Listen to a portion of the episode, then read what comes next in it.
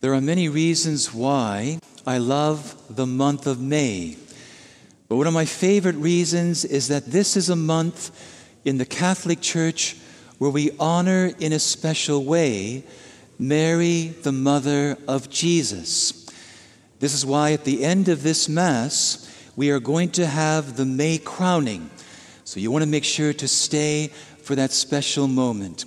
It's also why I'm wearing this special Marian vestment that was given to me for uh, my ordination as a gift. So at this time, I have a special homily for the children that are going to receive their first Holy Communion. I'd just like to invite you to come forward with me so we can get close together. Why don't you come on up here? And um, since everyone else is seating, we'll, we'll sit down too here. Why don't you just come right over here in the front and sit down right in front there, okay? Boy, you all look so nice. So I can see you have a lot of visitors that are here today to help you celebrate this special moment. I wonder how far some of them have come. Have anyone in your, in your family or your relatives come from the Holy Land of Wisconsin? Have they come from that far? What's the farthest your relatives have come? What's the farthest? Anyone come from far away? Beyond the state of Minnesota? Or are they all from Minnesota? Are they all from Minnesota? Look at that. You got lucky. They didn't have to travel very far. Well, the reason why they're here is because they love you and they wanted to be very close to you on this special day. This is what's beautiful about love, yes? When we love someone, we want to be very close. This is why it's hard to be separated from people that we love.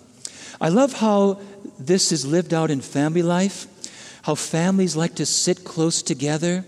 Sometimes you like to snuggle, or sometimes you give hugs, yes?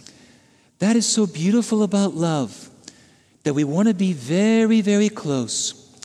Well, Jesus, who has been waiting for this day even more than you, because he loves you, Jesus has found a way to be very close to you. The Eucharist that you're going to receive for the first time is the closeness of Jesus. Now, Jesus, even though He's around you, He's beside you, behind you, before you, for Jesus, that's not close enough. He wants to even dwell inside you and to be as close to you as your own heart. Isn't that amazing? There's no one in your life that can be as close to you as Jesus can be. This is the meaning of the Eucharist. All right? Now, the reason why Jesus wants to be really close to you is because he wants to give you special gifts. And these gifts are special because He is the only one who can give you these gifts. It's another thing that's beautiful about love. When you love, you want to express that love by giving gifts. I remember when I was your age, it was about this time of year, and I gathered a handful of dandelions that I picked from the yard. By the time I gave them to my mother, they were a little wilty, but I gave them to her, and she just loved them. It showed her how much I loved her. Now, there are four gifts that I want you to be aware of. We're going to talk about them very briefly. The first gift there are people in your life, your parents, siblings, friends, that cannot be with you all the time. This is why sometimes people will feel lonely in their human life. But Jesus said to his disciples, I am with you always, even to the end of the world. By Jesus coming to you in the Eucharist means that you will never be alone. No, no time in your life will you ever be alone. Jesus will never abandon you. And every communion is the assurance that Jesus is going to be with you always, even to the end of time. Isn't that beautiful? Now, the second gift. When you were preparing for your first communion, we talked about the importance of following Jesus. And we all agreed that some days it's hard to do what is right.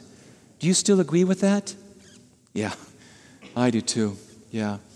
But even though your parents and your teachers, Deacon Tim and I, we can tell you what's good. We can tell you what's right and wrong. But you know what we can't give you? We can't give you the grace that gives you the strength and courage to always choose what is right. But Jesus can. With Jesus dwelling within you, you can lean on His help and His strength whenever you are struggling to do what is good, when you feel weak like me some days. Isn't that wonderful? The third gift.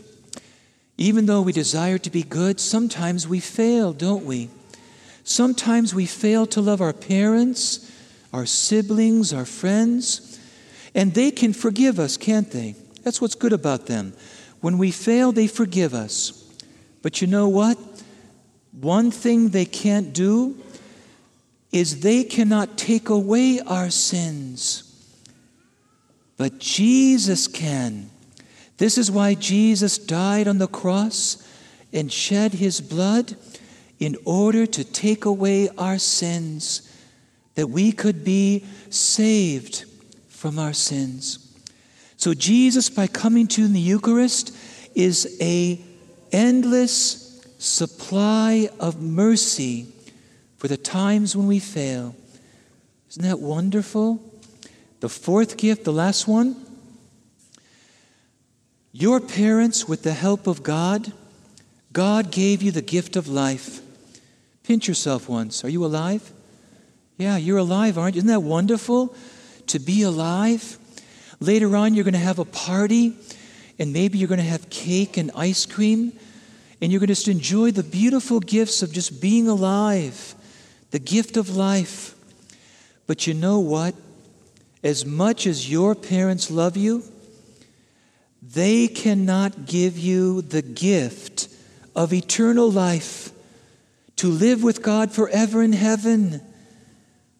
But Jesus can. When Jesus gave us the, the Eucharist, he said, Whoever eats my body and drinks my blood has eternal life, and I will raise them on the last day. Today and every time you come to the communion, you celebrate this promise that Jesus gives of living forever with Jesus in heaven. Isn't that wonderful? These are the four gifts that Jesus wants to share with you by coming to you in this special way to always be with you, to give you the strength to do what is right and good, to take away your sins, and to give you the gift of eternal life. Mary is the model of every parent's love because the, the most loving thing a parent can do is to bring children to Jesus. This is what Mary did her whole life. She brought people to Jesus. And this is what your parents have done. They have prepared you for this special day, and they brought you here to Mass to receive your first Holy Communion. And this is why they're going to bring you every Sunday to Mass because this is the most loving thing a parent can do is to bring their children to Mass every Sunday because of these four gifts that we just talked about to always keep you close to Jesus. Isn't that wonderful? Are you guys going to have ice cream later? Are you?